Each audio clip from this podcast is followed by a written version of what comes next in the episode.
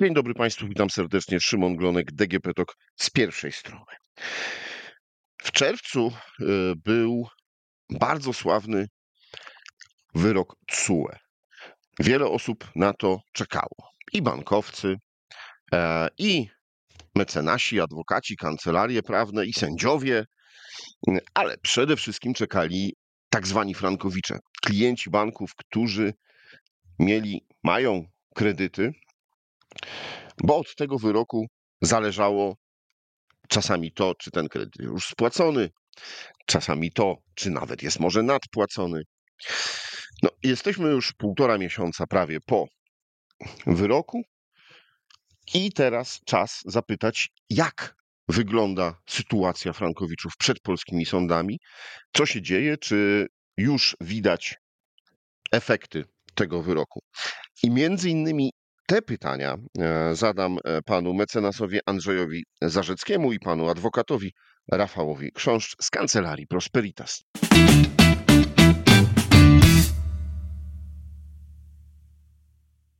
Dzień dobry. Dzień dobry panie redaktorze, dzień dobry państwu. E, panowie, no to widać, że pomimo wakacji jest duży ruch i w sądach dzieje się wiele, jeśli chodzi o sprawy Frankowiczów. No. Panie redaktorze, akurat e, wakacje to jest taki okres, kiedy ludzie chcą troszeczkę e, odpocząć i widzimy przeważnie w okresie wakacyjnym spadek zainteresowania tego typu kwestiami. Zresztą też na wokandach sądowych jest zdecydowanie mniej E, spraw wszystkich, nie tylko frankowych, e, ale w zakresie frankowiczów e, od kilku ostatnich lat widzimy, że umowy, które według banków miały być uczciwe i legalne, masowo upadają w sądach. A banki, które nie akceptowały ugód, zaczynają same je proponować. Niektóre lepsze, a co inne gorsze, wciąż próbując gdzieś tam nabić tego Frankowicza w pułapkę wyboru i stałej rady. W Polsce udzielono około 950 tysięcy kredytów frankowych, zdecydowaną ich większość na mieszkania. Znaczącą część, bo około 2 trzecie już zostały spłacone. Aktywnych jest około 250 tysięcy kredytów. W sądach na dzień dzisiejszy toczy się według danych medialnych 130 do 150 tysięcy spraw frankowych, a zawarto już około 60 tysięcy ugód. E, widzimy, że coraz więcej osób rozwiązało lub jest w trakcie rozwiązywania swojego problemu z kredytem frankowym. No i jeszcze możemy podsumować rok 2022, gdzie sądy rozsądziły około 10 tysięcy spraw frankowych, w tym 97% na korzyść frankowiczów. Jest tak, że po ogłoszeniu wyroku CUE e, więcej klientów zaczyna się interesować, co zrobić ze swoim kredytem e, i przez to czas oczekiwania w sądach się wydłużył?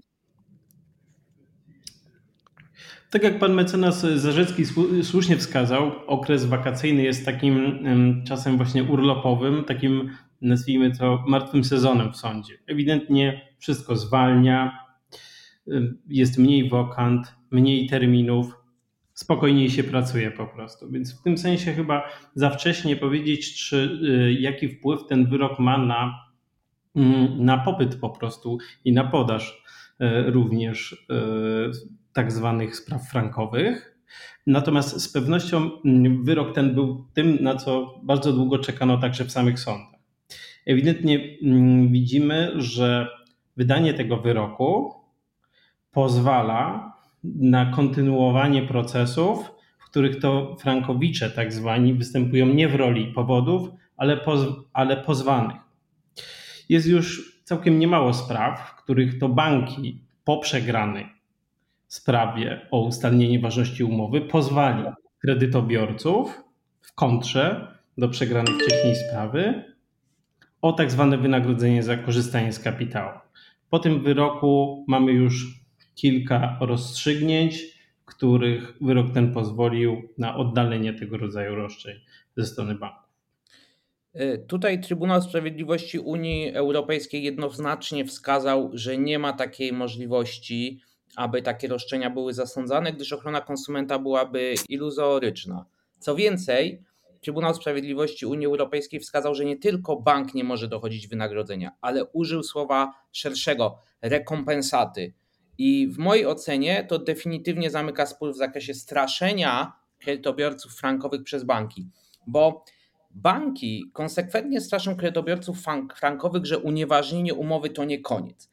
A trzeba przyznać, że to definitywny koniec. Strony mają się wzajemnie rozliczyć i tyle. Banki jednakże konsekwentnie nie chcą się przyznać do tego, że zawierały niezgodne z prawem umowy kredytowe. I tak w momencie, gdy wyszło na światło dzienne, że te umowy są nieważne, to teraz banki, które są przedsiębiorcami, te sprawy, straty próbują przerzucić trochę na skarb państwa, czyli na nas. Znalazły nawet sobie sprzymierzeńca w tej walce, a mianowicie Komisję Nadzoru Finansowego, która próbuje według danych medialnych wprowadzić ustawę jakąś antyfrankową. Informacje na temat tej ustawy są bardzo lakoniczne, a KNF widać, że sąduje i testuje opinię publiczną, jak zareaguje na rozwiązania mniej czy bardziej godzące w ochronę konsumenta. Wachlarz rozciąga się od ujednolicenia programów ugodowych i jak rozumiem nakazania bankom stosowania go, aż do zakazu de facto pozywania banków, gdyż wyrok unieważniający tąże umowę zostałby obłożony podatkiem stuprocentowym. Wszystkie te pomysły są ekstremalne i widać w nich działania lobby bankowego, gdyż we wszystkich jak w kasynie wygrywa bank. A proszę zwrócić uwagę, że w przypadku zamknięcia drogi do sądu obywatel będzie teoretycznie mógł występować przeciwko Skarbowi Państwa o odszkodowanie, zaś gdyby pojawiła się ustawa, która nakazuje bankowi zaproponować rozwiązania ugodowe, te zgodnie z zapowiedzią ich samych z lat ubiegłych będą w postępowaniach arbitrażowych pozywać Skarb Państwa, nadto byłaby ona niekonstytucyjna. Proszę sobie przypomnieć, że w 2016 roku, gdy był taki pomysł i banki w sądach wygrywały, to krytycznie się na temat tej ustawy wypowiadały. Powstały wtedy nawet zamówione przez Związek Banków Polskich ekspertyzy znanych profesorów prawa, konstytucjonalistów, które wskazywały, że projekt ten łamie m.in. zasadę wolności działalności gospodarczej oraz niedziałania prawa wstecz. Z tego co mi wiadomo, konstytucja w Polsce się nie zmieniła, więc tezy te są dalej aktualne. Pan mecenas Zarzycki poruszył bardzo ważną kwestię. Wydaje mi się, godne jest, godne jest tutaj zaznaczenia to, że prawo powinno wszystkich traktować tak samo. Więc absolutnie nieracjonalnym pomysłem jest teraz, po latach batalii sądowych, po zaangażowaniu dziesiątek, jak nie setek tysięcy osób w spory sądowe, po rozstrzygnięciu już tysięcy spraw, zmiania, zmienianie zasad gry. Wszyscy powinni mieć taką samą możliwość kwestionowania swojej umowy. Niezależnie od tego, jaka ta materia ustawowa by była, jaki byłby pomysł na to, żeby rozwiązywać sprawy frankowe, nie wiem, szybciej po prostu, to byłyby to nowe zasady. Dlaczego ludzie, którzy wystąpili z powództwem dwa lata temu, już zakończyli to postępowanie, mają być teraz potraktowani inaczej niż ci, którzy tego jeszcze nie zrobili, albo są dopiero w trakcie sporu sądowego na etapie nie wiem, pierwszej, drugiej instancji, albo jeszcze w jakiejś innej sytuacji prawnej. Każdy powinien być traktowany tak samo. Skoro wyszliśmy od samego początku tej historii tak zwanej frankowej, wskażmy umowną, umowną datę końca 2019 roku, kiedy to zapadł słynny wyrok w sprawie państwa dziubaków, skoro od początku cały ciężar tej sprawy został przełożony na sądy, to teraz tworzenie jakiegoś automatycznego, odgórnego mechanizmu odnośnie rozwiązywania tego rodzaju sporu byłby po prostu nieuczciwy względem wszystkich. Razy wspomnieliście panowie tutaj o y, ugodach, które proponują banki. E, I pan mecenas Zarzecki powiedział, że czasami te ugody są lepsze dla klientów. Czasami warunki nie są aż tak y, dobre. E, pojawiło się kilka informacji medialnych na temat tego, że jeśli te ugody nie są dobre, no to można je zerwać, czy iść do sądu i jednak e, podważać podpisaną ugodę. Czy rzeczywiście tak jest? E, panie redaktorze, tutaj byłbym bardzo ostrożny w tych sformułowaniach, ponieważ Większość banków e, mi znanych, które proponują dość dobre ugody, zawierają te ugody przed Sądem Polubownym Komisji Nadzoru Finansowego. taka osoba, która e, zawiera taką ugodę przed e, sądem Komisji Nadzoru Finansowego, często przychodzi ze swoim pełnomocnikiem. Wielu naszych klientów też korzysta z tej opcji. Spotykamy się, mediujemy, my analizujemy tą ugodę dla klienta, zmieniamy w niej niektóre warunki, jeżeli one powinny zostać zmienione, i czasem klienci takie ugody zawierają. Taka ugoda może zostać potwierdzona przez sąd i ma moc wyroku sądowego. Moim zdaniem taka ugoda nie jest do podważenia. Ale znajdują się banki, które do niedawna nie proponowały ugód i najmocniej medialnie krzyczą, że te ugody są złe, ale zaczęły je proponować. I proponują je w bardzo zły sposób, ponieważ wysyłają listownie do swoich klientów, często z pominięciem ich pełnomocników procesowych, treści ugód i możliwość zawarcia tej ugody przez podpisanie i odesłanie. I część klientów się na to łapie, jednocześnie zrzekając się prawa do sądu, zrzekając się roszczeń. I te ugody, wydaje mi się, że one mogłyby zostać podważone. Jednakże ugody, które zawierane są w sądzie, bo takie są, lub przed Komisją Nadzoru Finansowego, one nie będą podważane. Mamy jeszcze y, jeden y, ważny temat, jeszcze jedno ważne wydarzenie. E, w lipcu, e, czyli miesiąc, w ubiegłym miesiącu, e, bo nagrywamy podcast w sierpniu 2023, została ogłoszona upadłość Getting Noble Bank. I pytanie, co z klientami frankowymi, którzy mieli kredyty w tym banku?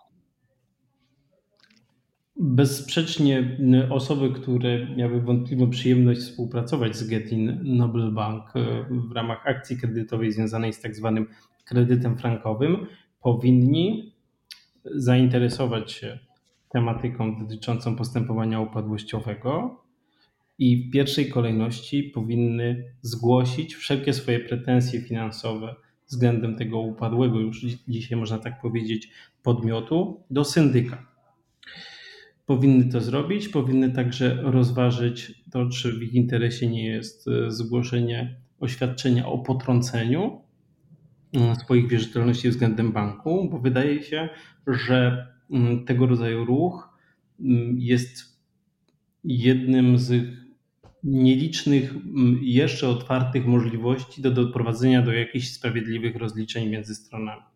Czasu i nie jest dużo, bo czas jest tylko do 19 sierpnia, aby dokonać tego zgłoszenia bezpłatnie. Później też można, ale wiąże się to już z pewną e, opłatą, niesymboliczną. Także zalecamy, aby osoby, które jeszcze nie zatroszczyły się o to, żeby mm, tutaj uzyskać co najmniej jakąś poradę prawną u adwokata bądź radcy prawnego, żeby to zrobili i to czym prędzej. E, tak, panie redaktorze. Na syndyka sąd wyznaczył pana Marcina Kubiczka, to doświadczony syndyk w zakresie e, banków i to on będzie teraz zarządzał majątkiem upadłego Getting Nobel Bank. E, I teraz, tak jak słusznie mecenas Chrząszcz wskazał, każdy frankowicz musi poczynić pewne kroki. I po pierwsze, rzeczywiście to jest, trzeba zgłosić swoją wierzytelność i złożyć oświadczenie o potrąceniu przez system informatyczny Krajowego Rejestru Zadłużonych. I co do zasady, kredytobiorca ma na to 30 dni, czyli ten termin od dnia ogłoszenia upadłości 20 lipca upływa 19 sierpnia i wtedy to zgłoszenie jest darmowe. Później ono będzie kosztować około 1000 zł. Jednakże moim zdaniem lepiej jest się nie śpieszyć i zgłosić to przy pomocy specjalisty, gdyż później nie będzie można tego zgłoszenia uzupełnić. Jeśli kredytobiorca nie zgłosi swojego podtrącenia i na przykład przestanie spłacać kredyt, może zostać pozwany przez syndyka o zwrot kapitału kredytu z odsetkami i jeżeli dotychczasowa suma spłat nie przekroczyła kapitału, a także jeśli przewyższyła, może on zostać pozwany. E, I rzeczywiście tutaj trzeba e, dopełnić tych obowiązków.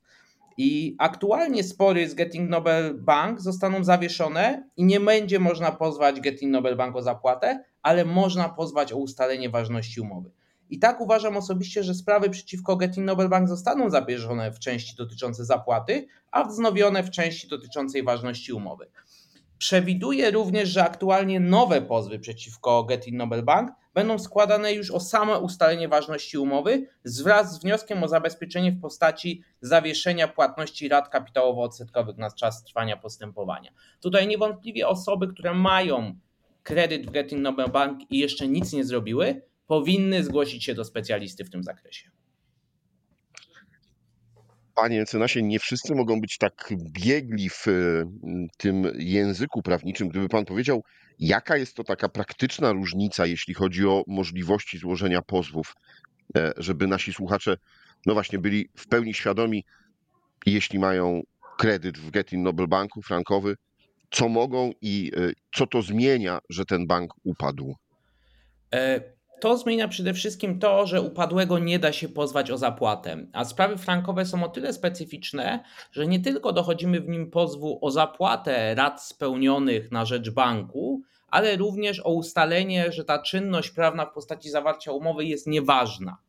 W związku z tym na dzień dzisiejszy nie będziemy mogli pozywać banku o zapłatę, ale będziemy mogli o ustalenie nieważności. W przypadku wygrania takiej sprawy korzyścią klienta będzie to, że to saldo, które jest dłużne na dzień dzisiejszy, jeżeli wygra tą sprawę i sąd stwierdzi, że ta czynność prawna jest nieważna, to będzie właśnie korzyść w postaci tego salda zadłużenia, że ono po prostu e, zniknie. Ale w Polsce mamy tak zwaną teorię dwóch kondykcji, czyli każdy każdemu w, w przypadku wygrania takiej sprawy frankowej musi oddać to, co świadczył na jego rzecz. Czyli powiedzmy, kredytobiorca frankowy spłacił na rzecz banku 300 tysięcy, a otrzymał kredytu 200 tysięcy i jest dłużny jeszcze 300 tysięcy. Zatem wyparuje mu saldo w postaci 300 tysięcy, ale tych 300 tysięcy, które wpłacił, nie odzyska. Natomiast jeśli nie zgłosi swojej wierzytelności przez Krajowy Rejestr Zadłużonych i nie dokona oświadczenia o potrąceniu tej wierzytelności, bank będzie mógł do niego, od niego domagać się tych 300 tysięcy złotych. Zatem to są kluczowe kwestie, które każdy kredytobiorca Getin Nobel Bank musi zrobić sytuacja jest rzeczywiście poważna. Zaniechanie mm, dokonania zgłoszenia wierzytelności, zaniechanie potrącenia może mm, skutkować mm, dla osób, które korzystają z usług tego banku albo korzystały z usług tego banku, absolutną katastrofą finansową. Y, jeżeli umowa będzie nieważna, jeżeli w ten sposób orzeknie sąd, albo nie wiem, syndyk uzna umowę za nieważną, to wówczas syndyk który to jest takim podmiotem, nazwijmy to działającym zamiast zarządu banku, teraz on steruje tym upadłym bankiem, on może domagać się od każdego tak zwanego frankowicza zwrotu kapitału kredytu, czyli tego, co wypłacił 10-15 lat temu przy uruchamianiu kredytu. Będzie mógł się tego domagać od każdego.